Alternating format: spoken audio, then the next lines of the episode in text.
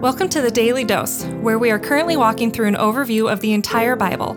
Join us today as we learn the story of Scripture and see God's redemptive plan through Christ from cover to cover. Let's listen to Matt Reisetter, Director of Christian Crusaders and the Cedar Falls Bible Conference. What is good and what is bad?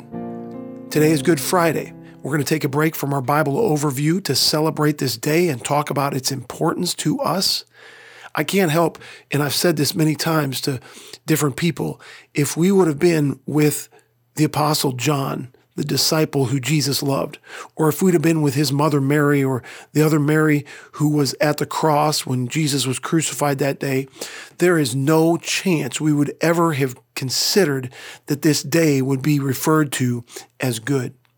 The perfect Son of God who was guiltless was being crucified for a crime that he didn't commit. He was crucified for blasphemy, for claiming that he was God, but he was God. He wasn't wrong in that. He'd never sinned, not even once, but he bore the sin of humanity. God placed it on him so that he would be the perfect sacrifice, and there he was, almost naked, hanging there with nails through his arms and feet, a crown of thorns, bleeding to death.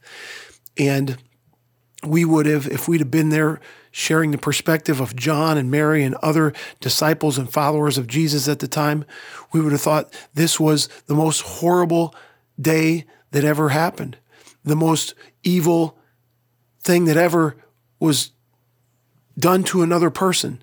And we'd have been right. This is the perfect Son of God being hung on a cross and killed. It's totally messed up. There's nothing good about it. That's what we would have thought at the time. But today, 2,000 years later, we call it Good Friday. That messes with what we understand about what is bad and what is good. Of course, the reason it's Good Friday is because Jesus was the perfect, law-abiding Son of God who met the righteous requirements. The law didn't sin one time, wasn't stained with the sin of Adam. He provided the perfect sacrifice. He paid the penalty for death that people deserve to pay, namely physical death and spiritual separation from God.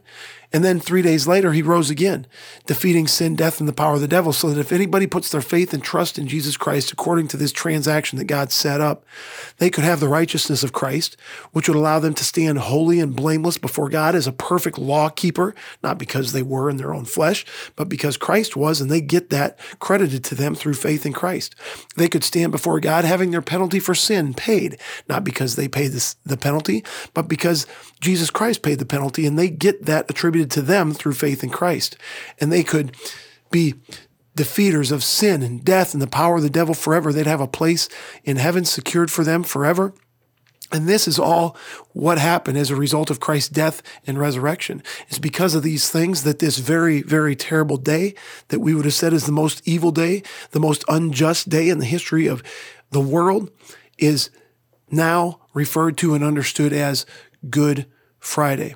You know, God has a track record throughout Scripture of taking days that look very, very, very bad and turning them into very good things. We're in the middle of Ezekiel right now in our Bible overview. If you haven't joined us, we do it every day. It's right here on this podcast.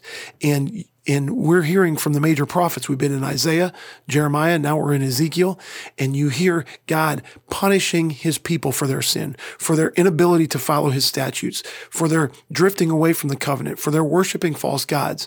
He's not happy with their sin. He's a just and holy God, and he must punish sin. And so he is punishing it, and he's punishing it with a vengeance. His wrath is being poured out on his people, and this is good and just. But you look at it and you go, man, there's no hope for these people. These are bad, bad days. The prophets and the people around them are wondering, what's going to come of this? I thought we were God's chosen people. He's destroying us. But we see in these prophets glimpses of God's faithfulness. He's going to restore a remnant of people, a small group of people who through this harsh punishment are going to be awakened. They're going to repent. They're going to turn back to God and be faithful. They're going to restore the temple. They're going to restore Jerusalem. They're going to follow his statutes more diligently than the people, their forefathers who have gone before them. They, more importantly, are going to be the vehicle through which the Savior eventually comes. This line of Judah, these descendants of David, are going to be the descendants who bring Jesus Christ to the earth. And of course, what we've just talked about is that Christ changes everything. Christ experiences the very worst day in the history of man, and it turns into Good Friday because he rises again and offers salvation to those who follow him.